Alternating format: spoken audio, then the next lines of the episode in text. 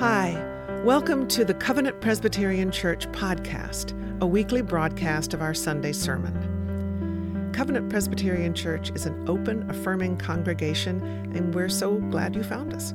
Our primary mission is to equip God's people to serve Christ in the world. In our weekly messages, we hope that you'll find inspiration, encouragement, and even challenge for your faith journey. Please listen with us now. Good morning again, beloved friends, and welcome to this special gathering on this sacred day of All Saints. Today, we come together to commemorate this and celebrate the lives of the faithful departed, those who have gone before us, leaving an indelible mark on our hearts and in the history of our faith. All Saints' Day is a time when we honor the people who have walked their path of life, inspiring us with their stories while holding God's love and grace. As we reflect on the lives of these saints, we are reminded that our faith is not bound by the constraints of time or earthly existence. It is a faith that transcends generations, connecting us with those who have come before us and those who will follow. Through their examples, we find inspiration to deepen our spiritual journeys and to aspire to the good news that unites us with a great cloud of witnesses. Today's text centers us on a message at a newly occupied tomb, surrounded by the typical mix of grief, loss, accusation, and anger that accompanies such a place. In that unlikely setting, Jesus does something that occurs nowhere else in the Bible. Jesus, God in flesh, weeps and grieves. But why does this matter to us? On this All Saints Sunday, we remember the long line of the faithful who have come before us, whom we honor and treasure. Yet we may also wonder just where we see God's glory in such a procession that always ends up at death. We know from experience how death, with all its daily reminders, raises the tides of emotion that lie beneath our floorboards? Where is it that we glimpse God's glory in such an abyss? I hope we can swim to those questioning waters today together. Going back to the text and later in the same chapter in which Jesus wept, Jesus raises his best friend, Lazarus, saying, The dead man came out it would be difficult to imagine a more abnormal sentence in the Bible. This is utterly beyond our experiences. We've been given plenty of indication earlier in John 11 about what will happen. We may still be startled by the man shuffling out of the tomb, unexpectedly alive, rags and flesh seamlessly intact. Surely such a miracle is where God and the grace of God blazes forth for Christians. Except this expectation doesn't seem to play out. In John 11, 36 through 37, the people at the funeral are divided about Jesus. Some affirm his love, others criticize him for not doing more for the sadly dead Lazarus. The reaction is no less divided, but it is more toxic. After Lazarus stumbles his way back into the light of the living, Jesus ensures freedom for Lazarus in verse 44. But the following verses note that although some believe because of what they saw, others begin to plan how to kill both Jesus and Lazarus, and thus stop the outrageous behavior of one who calls the dead back to life, and of the dead who have the temerity to obey. This funeral turns from a tragedy into a devastation.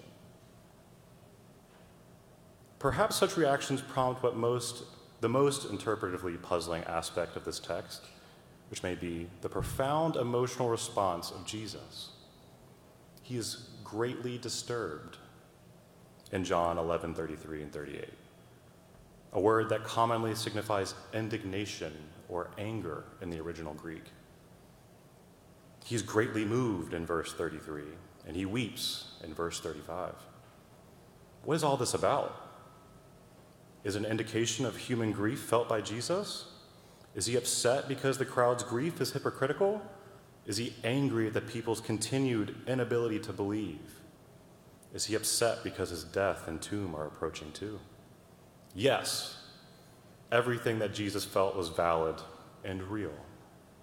Grief isn't triggered by just one thing, it holds numerous layers moving together in tandem. Commentators are intrigued by this emotional Jesus, as I am, and all of these suggestions have some plausibility within John's narrative.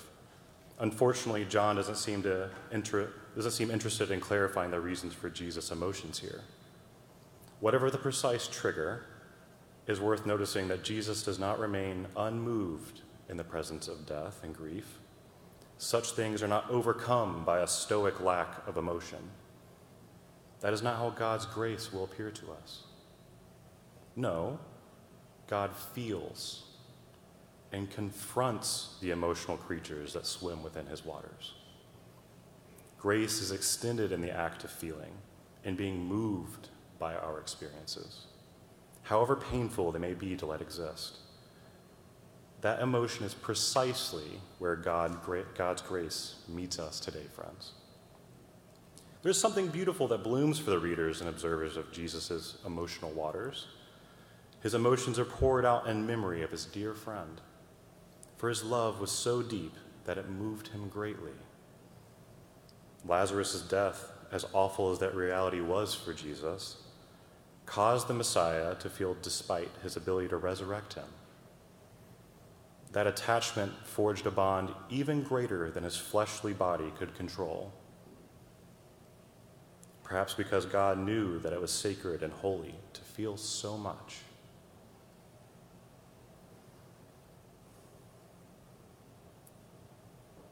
And that no rationality was needed to permit oneself to cry.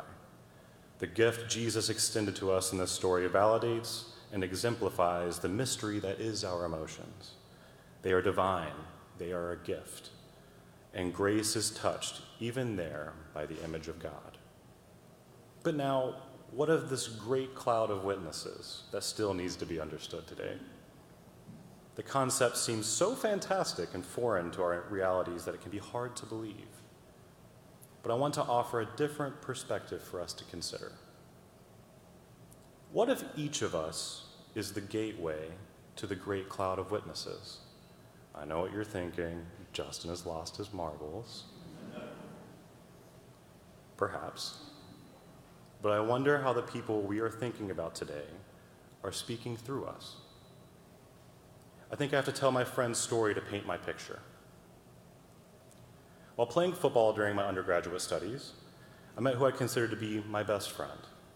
For privacy's sake, we'll call him Brian. Brian didn't come from a great area in Chattanooga, Tennessee. He had to be resourceful to survive. He was intelligent, persuasive, and spontaneous.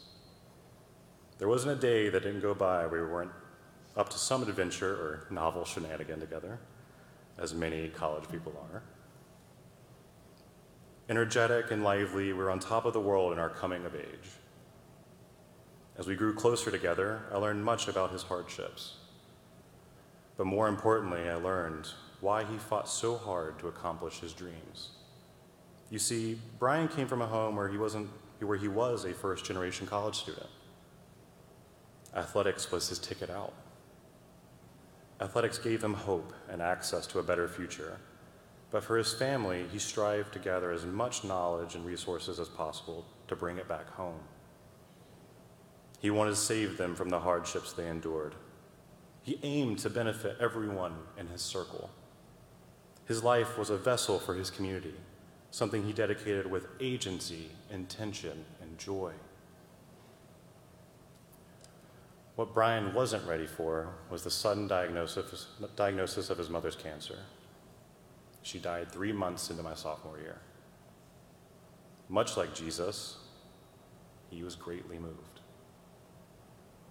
A tattoo of her thumbprint that was used to sign her final letters to him and his siblings is now forever etched on his side. His mother's mark will always be carried with him.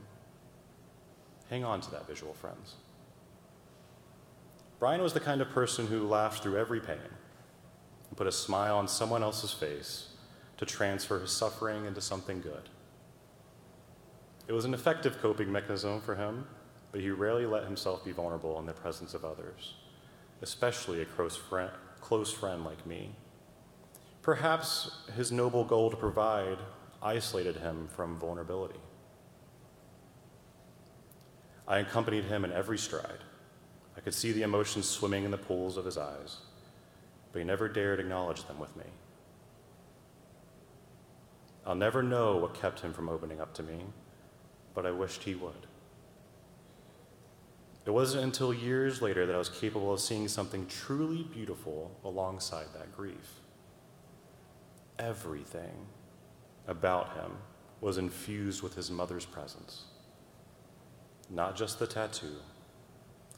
From his country accent to the way he walked on his tiptoes mid stride to his food preferences, it was all an echo of her. His mother molded and shaped him to be the person he was. Despite never getting to tangibly meet her, I had the privilege of meeting her through every quirk and word he uttered. What a powerful realization to know that Brian holds every close relationship he has ever fostered within himself. His mother lives through him every day. I've carried that message with me ever since. In my understanding of the cloud of witnesses, we hold them in every fiber of our being. Every connection we make with someone influences us to our core. As I look into the eyes of each of you today,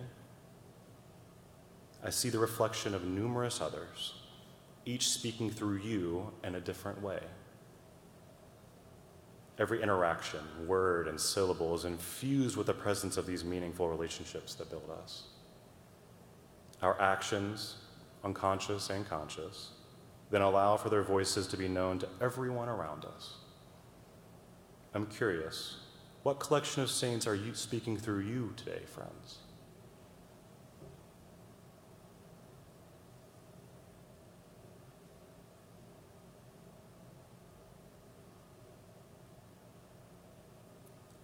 How Brian longs for his mother's embrace just one more time.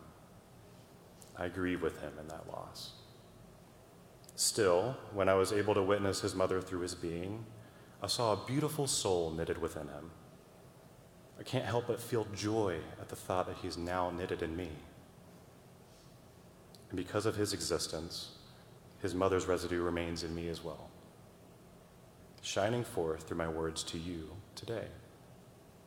The saints are vestige gifts handed to our friends, our kids, and our neighbors. And this is what All Saints' Day is for, not just to remember those from long ago or those whose deaths are painfully near, and not just to point ahead to the ultimate promise of resurrection, though all of these are certainly part of this day and to be affirmed. But more centrally, however, this day is about what all God's saints have known and experienced that here and now there is no death, grief, or fear so deep and dark that the grace of Jesus cannot reach into it, call us out, and bring life through those tumultuous waters. That promised life is much like a stained glass window, a collection of colors uniquely and wonderfully made, collectively representing a greater whole. The person you are, you are is established by this mosaic of fragments. And so, Jesus wept because life is so precious. There was dust in his blood, and he was greatly moved. That dust we will always carry, but the blood still holds life. Life that holds the power to paint a fragment on someone else's window. Thanks for listening to the Covenant Presbyterian Church podcast. I invite you to visit our website, covpresatl.org. That's C O V P R E S A T L.org. There you'll find current worship information, links to our live Sunday morning streaming service, and our full archive of recorded services. You'll also find out more about us and how to get in touch. I wish you well in these strange times. God is with us. Grace and peace to you.